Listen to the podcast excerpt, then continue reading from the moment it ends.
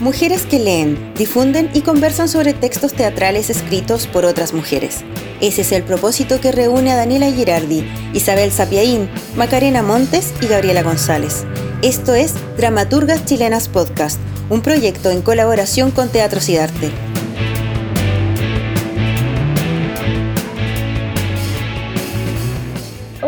Bienvenidos y bienvenidas a una nueva sesión de este podcast llamado Dramaturgas Chilenas, donde nos juntamos a leer y comentar textos de escritoras teatrales de nuestro país. Em, nos interesa, nos gusta y queremos compartirlo con ustedes para, por supuesto, ojalá incentivarlos a que ustedes también se acerquen a estos textos. Estamos más acostumbrados a ver los textos en escena, eh, más no a leerlos y nos parece que es un ejercicio muy, muy interesante mirarlos despojados de todo lo escénico y solamente remitiéndonos a la construcción literaria de ellos. Eh, como cada sesión, no estoy sola, por supuesto, estoy con mis compañeras aquí, mis amigas de este club de lectura radial, Daniela Girardi, bienvenida ¿Cómo estás, querida?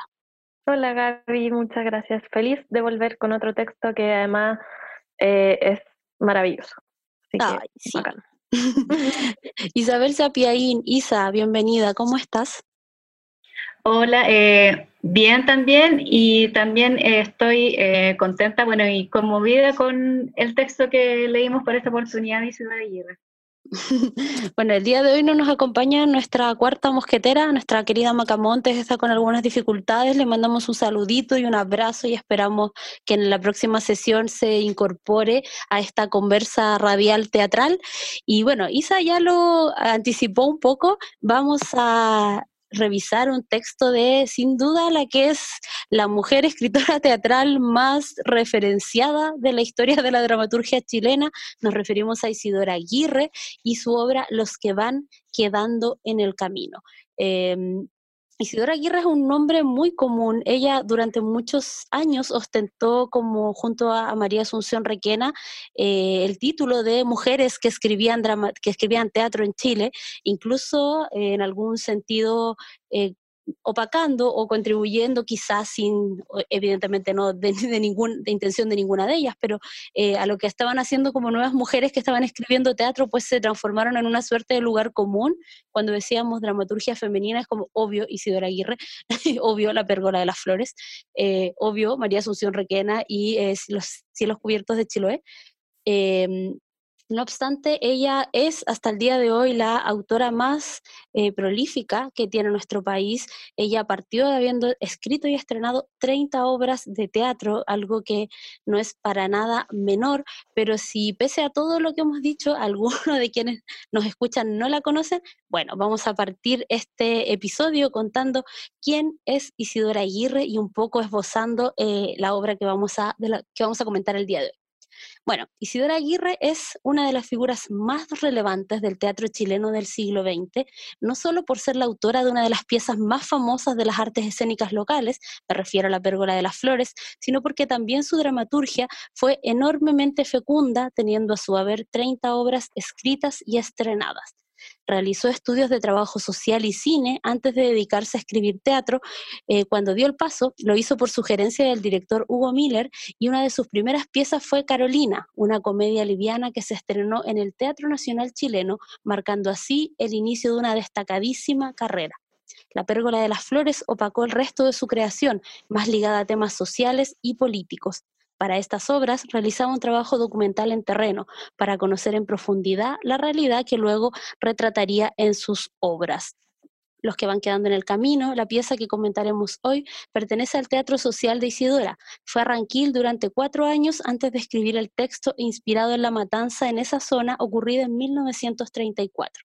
Su obra da cuenta del alzamiento de los campesinos a quienes el Estado les había otorgado tierras que luego fueron usurpadas por los terratenientes. En 2010, en el marco de las celebraciones por los 200 años de vida independiente de Chile, el montaje se reestrenó con parte del elenco original bajo la dirección de Guillermo Calderón. Hasta hace pocos años atrás, Isidora Aguirre y María Asunción Requena eran los referentes obligados para hablar de la dramaturgia de mujeres en Chile. Pese a la tremenda relevancia de su obra, Isidora Aguirre falleció en 2011 sin haber recibido el Premio Nacional de Artes, máximo galardón a los artistas chilenos. Su patrimonio artístico hoy pertenece a la Universidad de Santiago, quienes han creado un sitio web con fines divulgativos.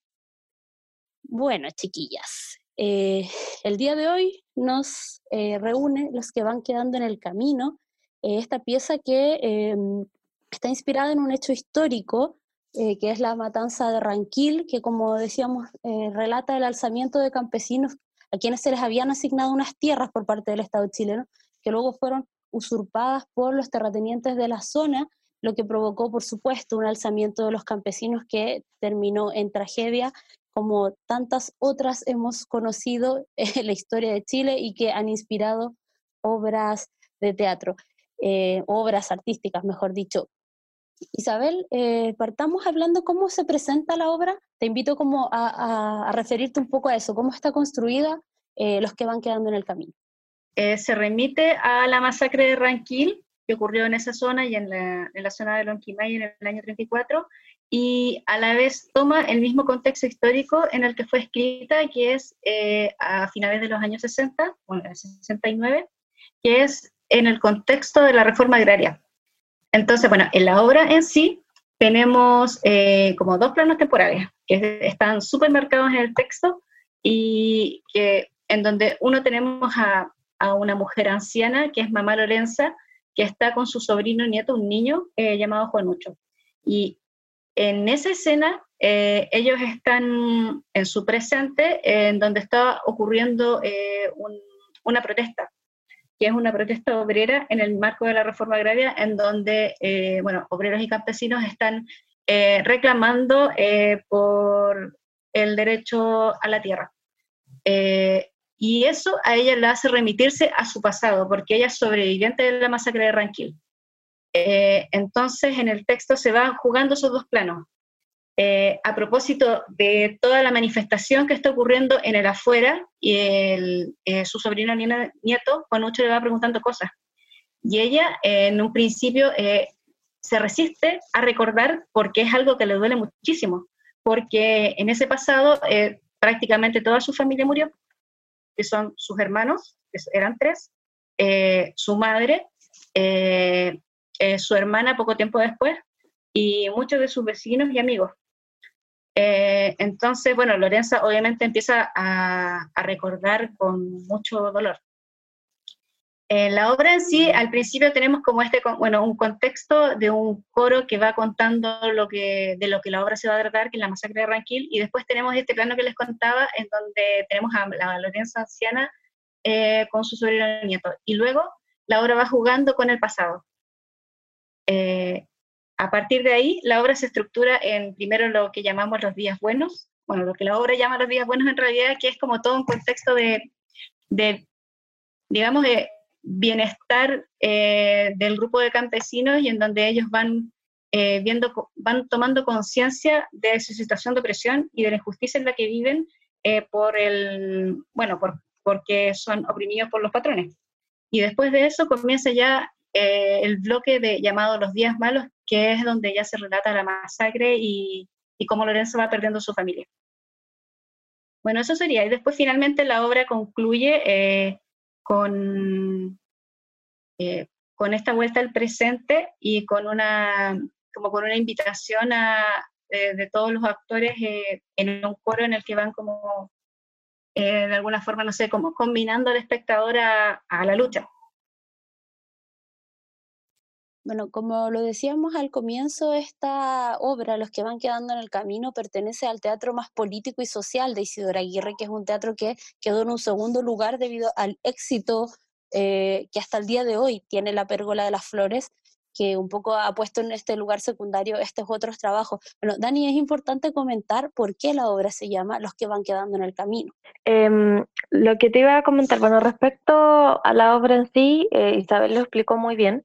de qué se trata y por ello entendemos que hay un contexto totalmente político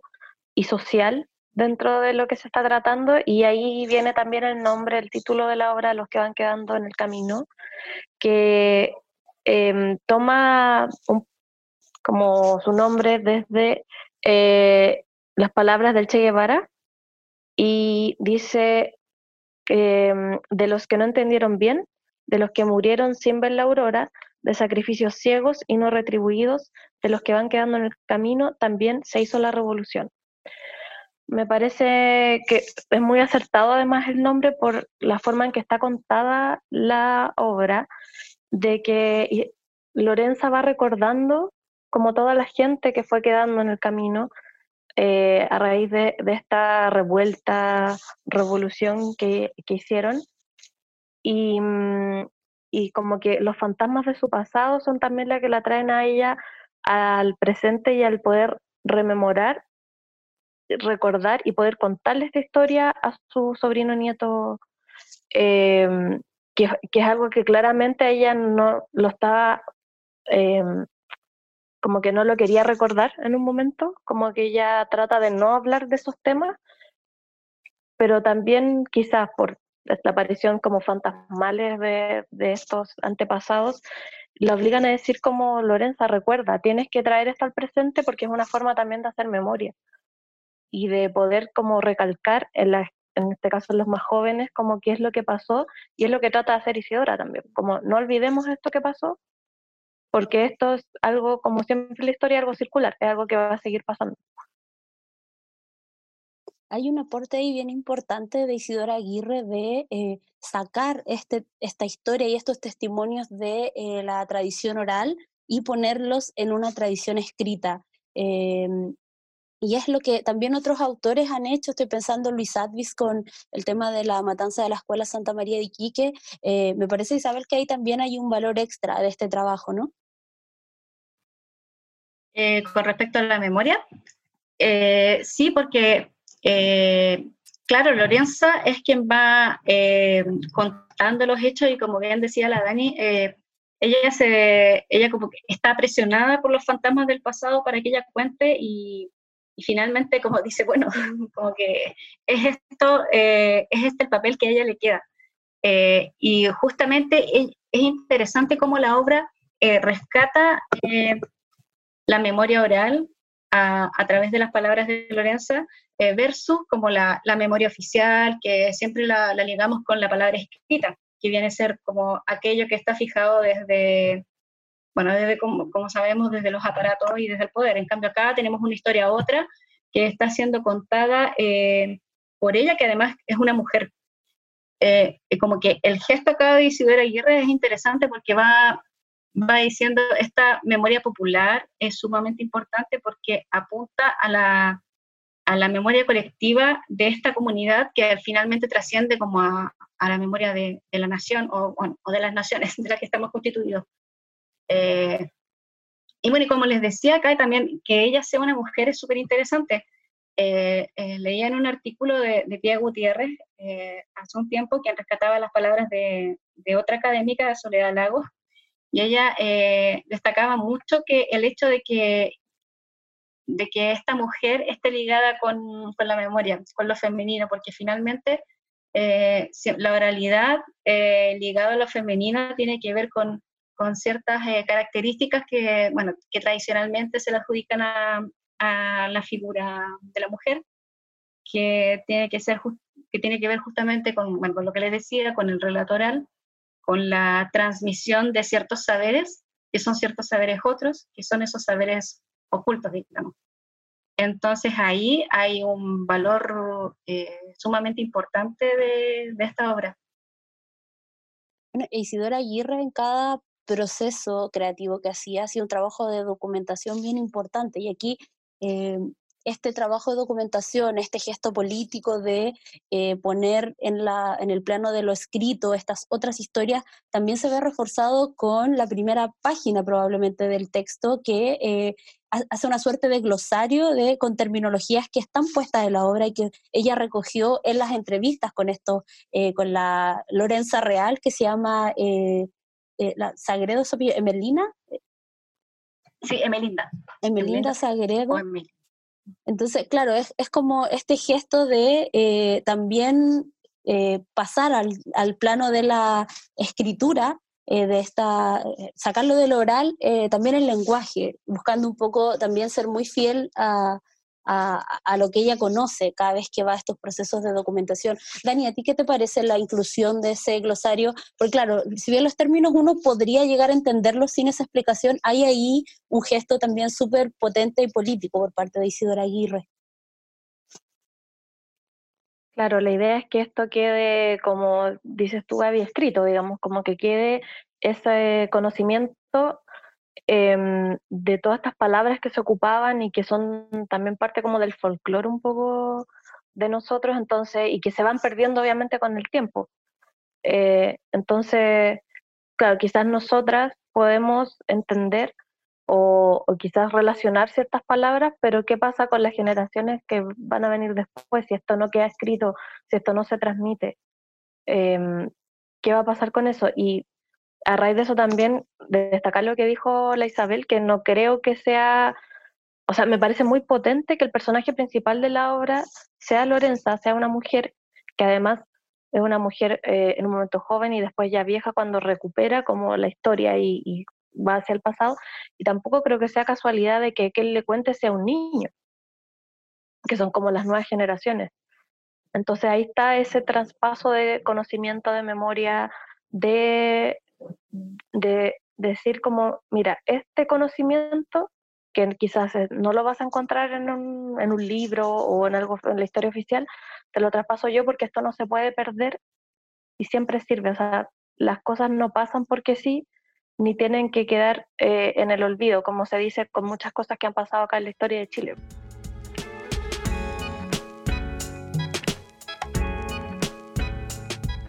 El tema me lo dio indirectamente Pablo Neruda.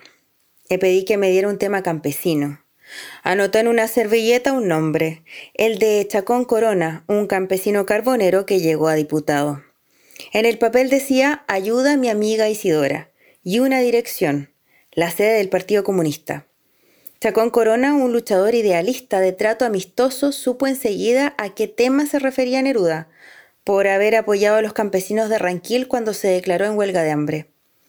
Invitó a la sede del partido a los hermanos Sagredo Uribe, líderes junto con Juan Leiva Tapia del alzamiento de la década del 30. Ellos y su hermana Emelina, que tuvo parte activa en el alzamiento, lograron sobrevivir escapando por la cordillera. Otra de sus hermanas, pareja de Juan Leiva, estuvo en prisión, donde dio a luz a la hija que tuvo con él. Emelina me llevó a conocerlas, para que me dieran su testimonio. Isidora Aguirre, en conversaciones con Isidora Aguirre, de Andrea Heftanovich, páginas 155 y 156.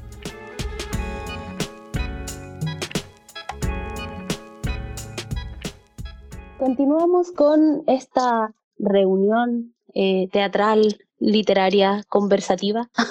eh, llamada Dramaturgas Chilenas Podcast. El día de hoy estamos revisando los que van quedando en el camino, el texto de Isidora Aguirre y lo que acaba de pasar justamente es eh, parte de las opiniones de Isidora Aguirre respecto a esta obra o detalles más bien que están compilados en el libro Conversaciones con Isidora Aguirre de Andrea Jeftanovich, una investigadora y la responsable del archivo patrimonial de la Universidad de Santiago que los invitamos a revisar, por supuesto, que hay mucho, mucho material de Isidora Aguirre. Bueno, y los gozábamos en la primera parte de eh, esta conversación, chicas, que eh,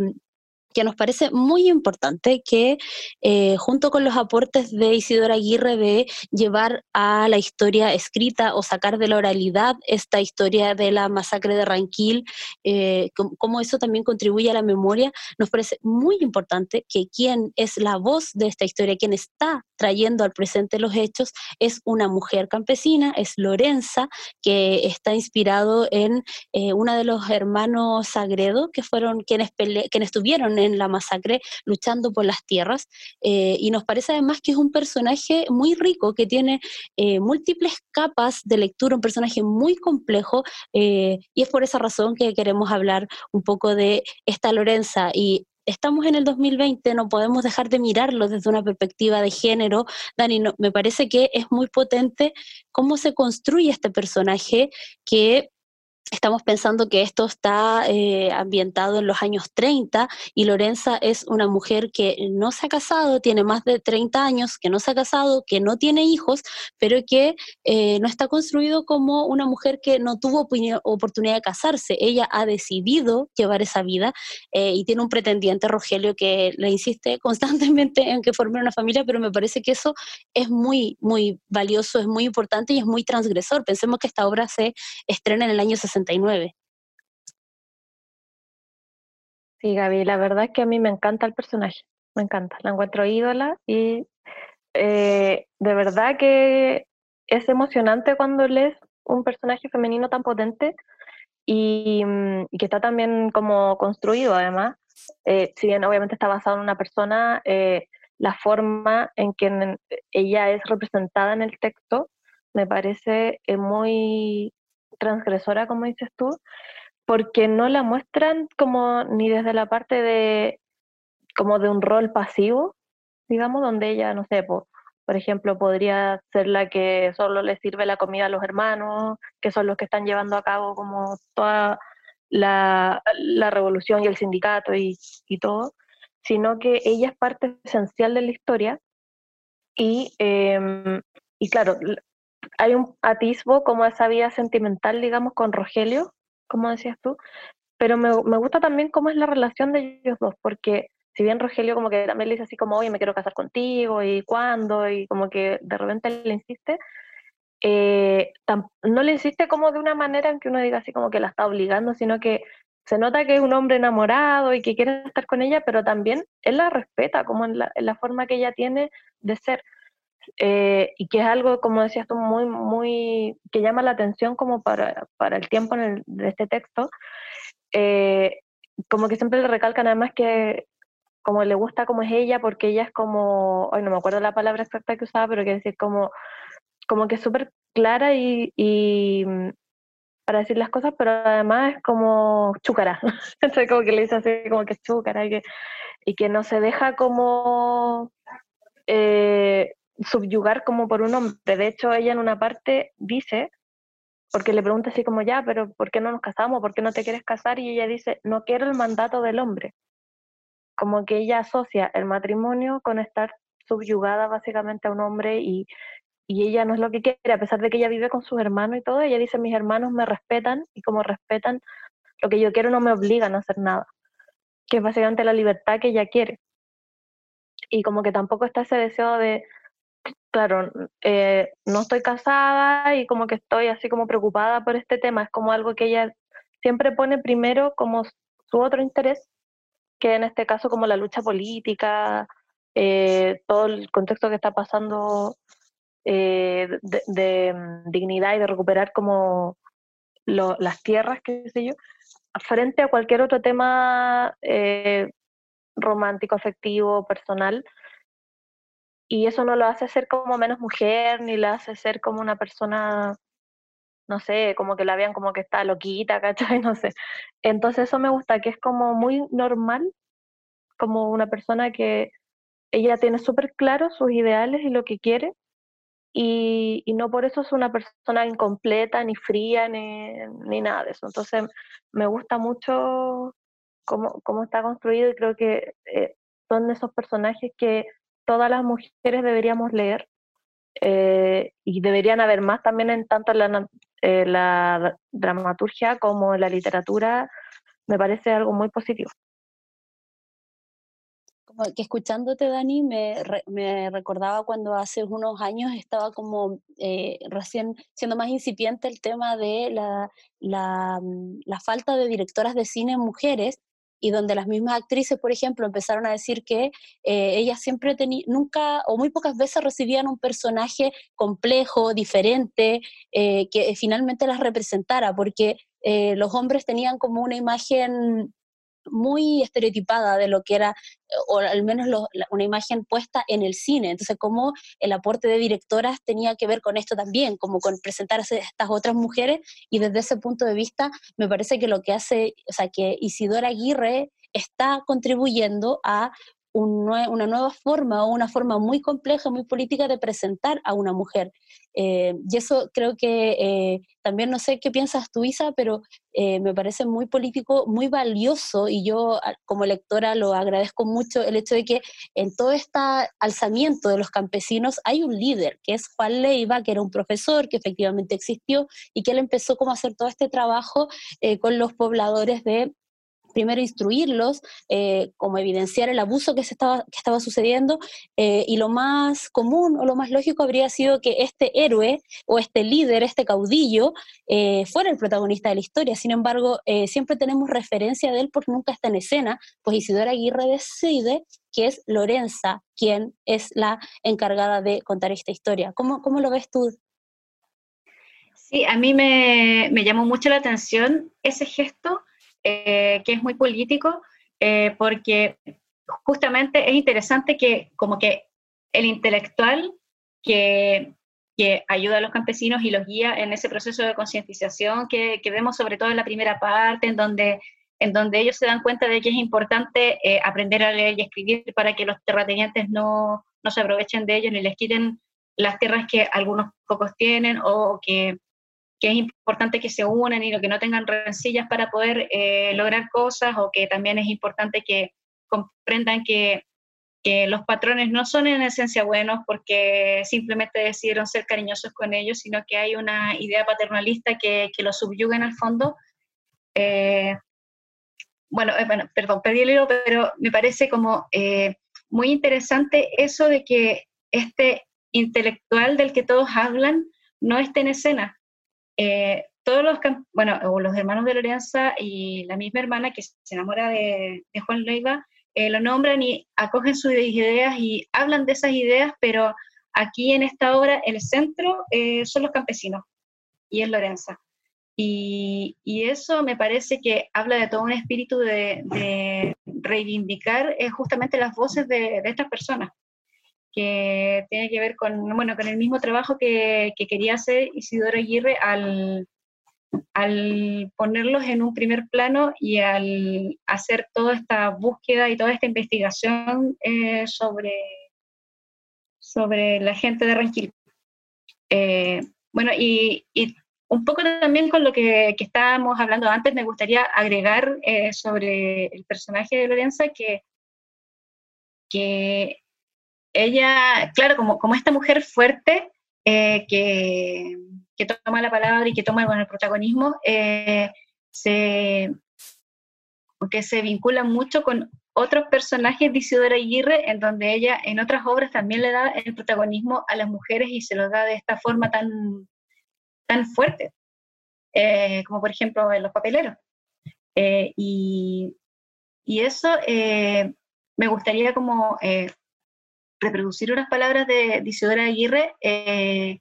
que ella eh, dice en, este, en el libro que citabas antes de Conversaciones con Isidora Aguirre, en donde eh, se dice que ella era consciente de las limitaciones de la condición femenina de ella en relación con el trabajo de ella como autora, pero que en vez de persistir como en la queja de hoy las mujeres no, no tenemos como un gran papel aquí en este, en esta, en este trabajo cultural, ella como que decide eh, resarcir esa dificultad al construir personajes femeninos y populares que sean responsables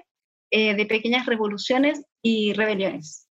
Y eso me parece como eh, súper, así como me parece un gesto muy potente. Bueno, y es un poco lo que nos ha pasado en esta aventura podcast que eh, hemos visto solo textos de autora donde las mujeres no tienen un rol pasivo, las mujeres son eh, líderes de pequeñas revoluciones y de grandes revoluciones también, eh, son personajes versátiles, no están ni siquiera cerca de los estereotipos.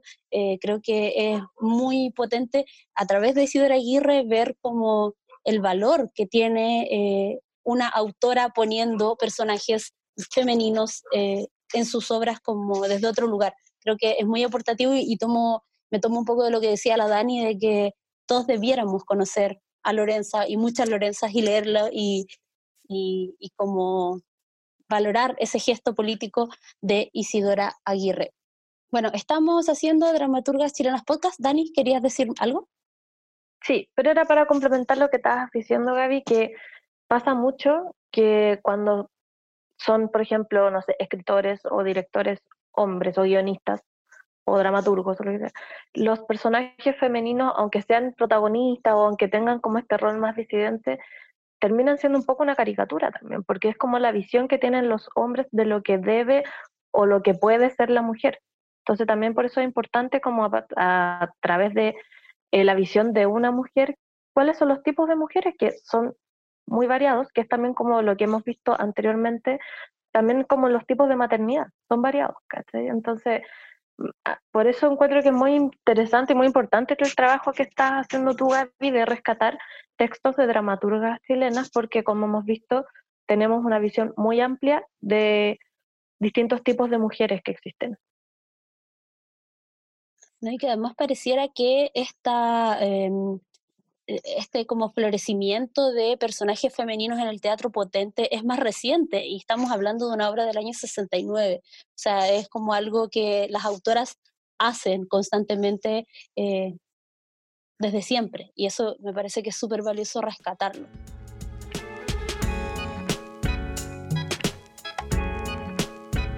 En el inicio de la obra, Lorenza, el personaje basado en Emelina Sagredo, es asediada por sus tres hermanos muertos. La urgen a que dé a conocer la lucha que dieron y su sacrificio, que dicen, de otro modo, caerán en el olvido. Esa escena describe lo que a mí me estaba ocurriendo. Me sentía culpable por la tardanza en empezar la obra con el testimonio de las injusticias sufridas que me habían entregado los campesinos. Era como si me urgieran aquellos muertos del Biobío, los que dieron la vida en su lucha por la tierra que les estaban usurpando.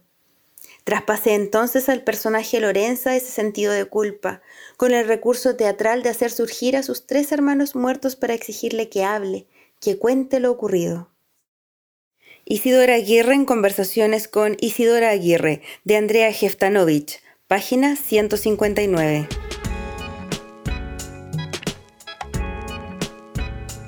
Bueno, eh, continuamos revisando los que van quedando en el camino, esta obra de teatro de Isidora Aguirre que se estrena en 1969 y hago este nexo porque me parece, chiquillas, que sería súper bueno comentar el contexto en el que surge esta obra que em, es bien especial y que no es casual que Isidora Aguirre esté escribiendo esto en este año. Estamos hablando del año 69, año que está previo al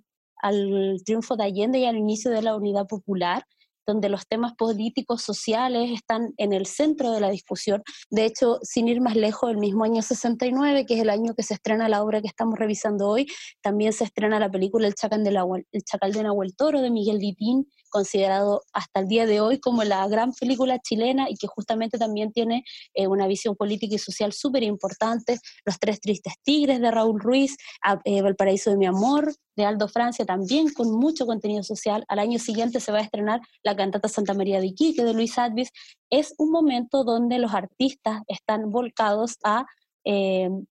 problematizar y relevar los temas sociales de un país que está en vías de cambio. Isa, ¿cuán importante te parece ese nexo eh, con la obra que estamos revisando hoy? Eh, bueno, sí, este contexto como marca mucho lo que es este texto, que es este texto sumamente político y que además es un homenaje a, como al campesinado y se enmarca, como decías bien, en este espíritu de la unidad popular eh, con el que por supuesto Isidora Aguirre eh, simpatizaba. De hecho, más adelante se afilió al Partido Comunista bueno, y, gran parte de su vida, por supuesto, simpatizó eh, con el Partido Comunista. Ella en esta época formó parte de lo que se llamó el Teatro Experimental Popular Aficionado, con la sigla TEPA, que era eh, un, un, grupo eh, que estaba, entiendo, bajo el alero de la Universidad de Santiago, junto con Víctor Jara también, en donde iban a, bueno, a poblaciones, pero además a espacios eh, geográficos sociales alejados de Santiago, para ir más allá de, por ejemplo, eh, llevar el teatro y presentar obras, sino que la idea era trabajar con la gente y que la misma gente se apropiara de las herramientas para eh, hacer eh, sus propias creaciones y en el fondo para que pudieran hacer lo que quisieran y bueno, por supuesto, como transformar su realidad. Entonces, aquí en este contexto podemos ver como toda, todo con todas las ganas y todo el trabajo de Isidro Aguirre que tenía un, un fin eh, social eh, y político.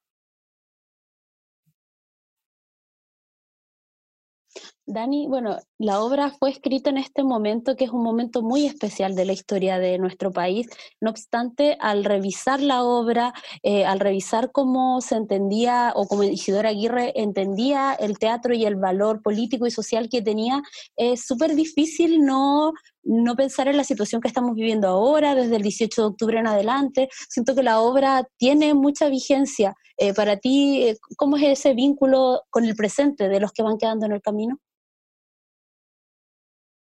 Completamente, Gaby, ¿no? Todo lo que uno lee acá eh, te hace pensar inmediatamente en el presente y como toda la, revolución social de octubre pasado, tenemos como eh, varios ejes, digamos, como que por los que podemos hacer un paralelismo con el presente. Está el tema de la desigualdad, eh, está el tema y esta lucha como de entre los poderosos versus los que tienen menos, pero también hay un tema importante en cuanto a la educación. O sea, como ya habíamos comentado anteriormente, eh, una de las como luchas para Juan Leiva empezar esta como esta revolución tiene que ver con enseñar o educar a los campesinos que son analfabetos y que por, por lo tanto suelen ser o son presas fáciles, digamos, como de que los pueden engañar con algún documento que ellos llegan y firman o que los obligan a firmar, etcétera. Y claro, ahora no tenemos tanto este problema, pero sí em, hay una ignorancia todavía en, en, común de la gente que hace que también la gente más poderosa se aproveche también de con desinformación o con desinterés por informarte más que nada, porque ahora sí podemos leer y podemos comprender en su mayoría eh, como lo que está pasando, pero siento que también hay mucho de, desinterés o de, como esto cuando uno decía que estábamos dormidos y que se levantó un poco con el 18 de octubre. Eh, como que siento hay una ignorancia totalmente distinta a lo que había antes, pero que sigue siendo ignorancia al final, al fin y al cabo.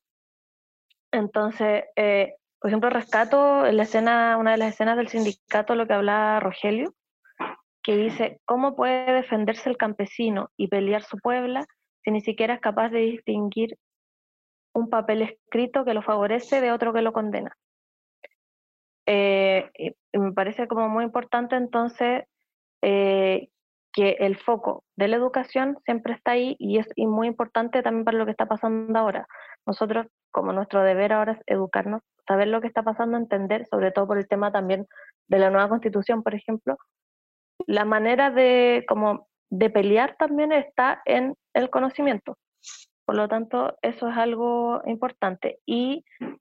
también eh, cuando hablan de, eh, hay una pregunta que hace Lorenza y que me quedo dando vuelta, que dice, los ricos, ¿cuándo pierden? Que es algo muy potente que me hizo como pensar totalmente lo que estamos viviendo hoy porque al final es la sensación de todo el mundo. Cuando te dicen, no sé, va a haber una rebaja, ponte tú de, no sé, de, de, algún interés que te cobran el banco, pero al final después el Estado lo va a solventar y es como, ya, pero ¿qué está pasando entonces? Eh, cuando realmente los beneficios van a ser unos beneficios que donde no es como que pierdan el sentido de decir como que, que se los caigan y todo, ¿no? Pero de que sea realmente eh, que los ricos puedan renunciar a ciertos privilegios para que todos podamos tener como más privilegios, por así decirlo. Así que me, me parece que es completamente atingente a lo que está pasando hoy. También lo que pasa con el carabinero, por ejemplo, el tema de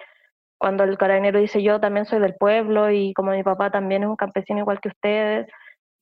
pero obviamente lucha contra ese pueblo es totalmente lo que ha pasado últimamente y lo que se ha hablado en contra de lo que es la fuerza policial. Sí, me parece que también es súper importante eso, em,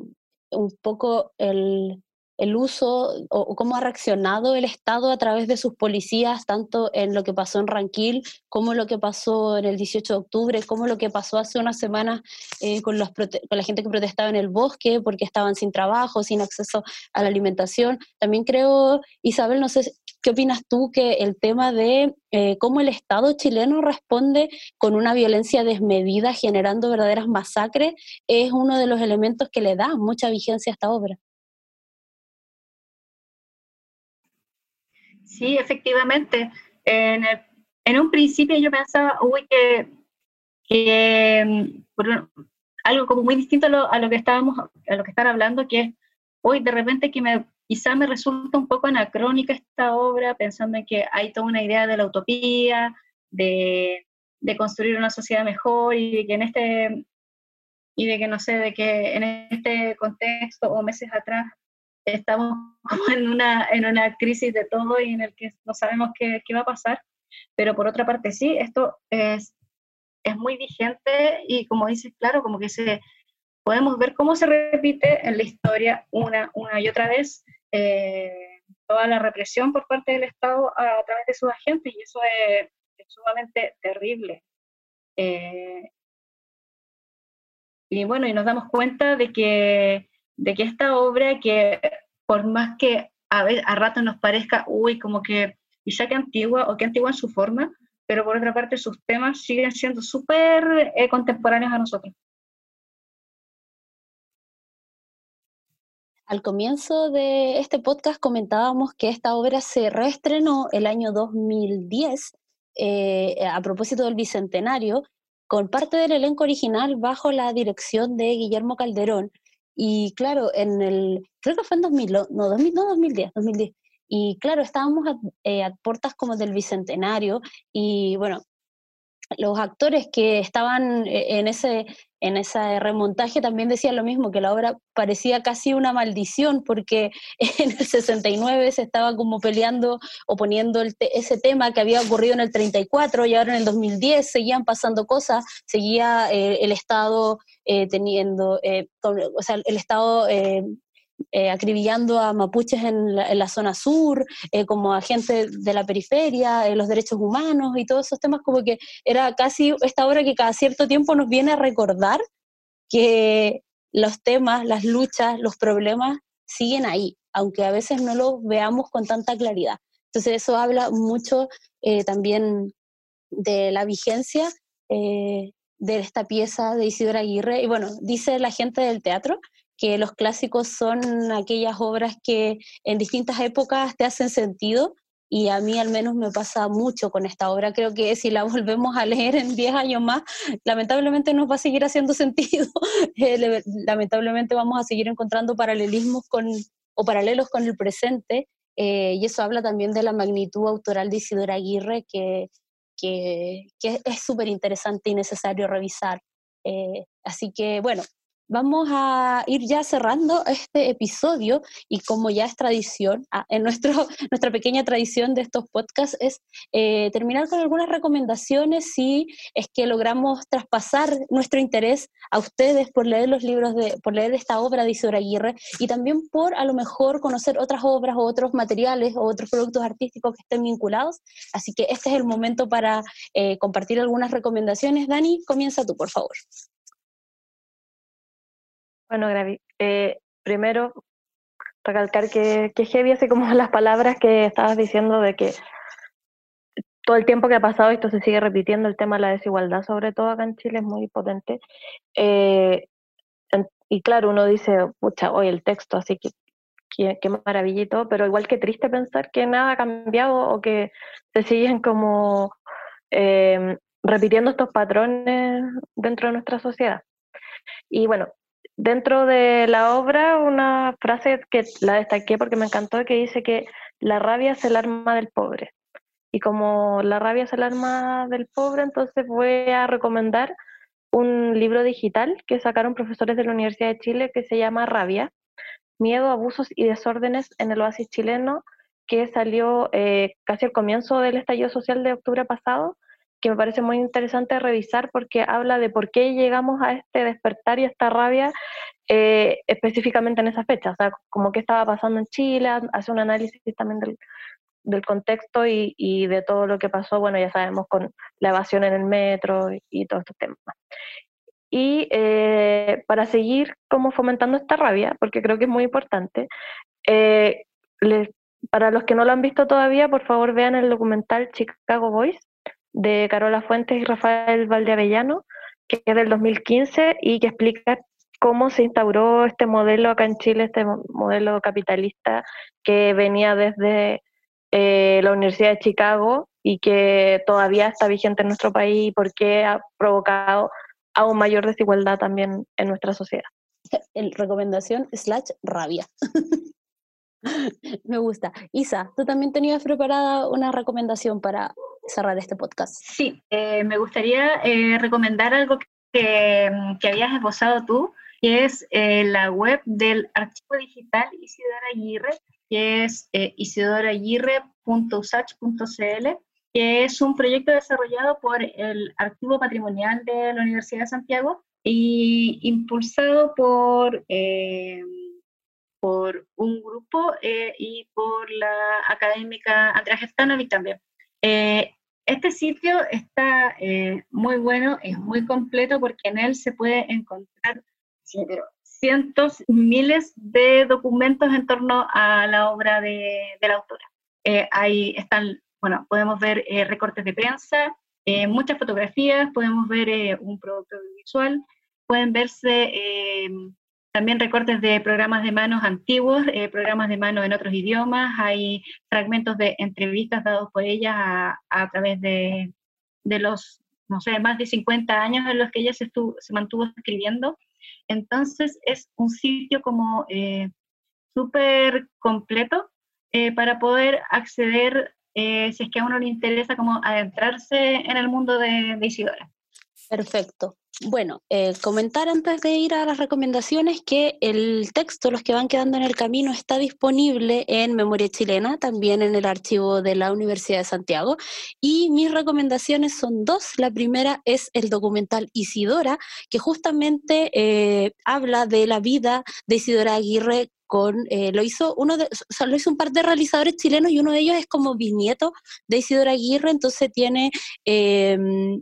tiene el valor de poner a Isidora con su voz a repasar lo que fue su extensa e importantísima trayectoria. Y eso algo, es algo muy importante porque eh, hablábamos antes de comenzar a grabar que no tenemos el registro sonoro de algunas eh, artistas de la envergadura de Isidora Aguirre, entonces nos parece súper importante eso y porque también además em, en el, el trabajo audiovisual se pusieron en escena varios fragmentos de varias obras de Isidora Aguirre en un formato muy cinematográfico y es muy, muy bonito de ver, además de escucharla a ella, por supuesto, repasar todo lo que es su trayectoria. El documental Isidora está disponible en la página Onda Media, que es como la página del cine chileno, eh, es de acceso gratuito, solo hay que inscribirse. Y la segunda recomendación es a propósito de las eh, obras que abordan em, movimientos campesinos, obreros, luchas sindicales. Eh, este año se están cumpliendo 50 años del estreno de la cantata Santa María de Iquique de Luis Atvis, eh, que justamente narra la matanza que hubo en la escuela Santa María de Iquique a propósito de la lucha de los obreros por mejores condiciones laborales. Luis Atvis, el autor de esta obra, trabajó, hizo la música en Los que van quedando en el camino de Isidora Aguirre y parte de la música que no quedó en la puesta en escena, eh, él tomó alguna de esas partes y las usó en la cantata Santa María de Quique. Así que esa obra está disponible en internet, en YouTube, en varias plataformas. Hay muchas versiones, es muy emotiva y creo que es un súper buen eh, acercamiento a otros trabajos con ese corte social y político. Bueno, esperamos que hayamos despertado en ustedes el interés por Isidora Aguirre, por estos temas y nada, pues nos encontramos en un nuevo episodio de Dramaturgas Chilenas Podcast. Dani, que estés muy bien. Un besito, Isabel, igual para ti y a ustedes. Nos encontramos en otro episodio. Chao, chao. Chao, Gaby. Chao a todos.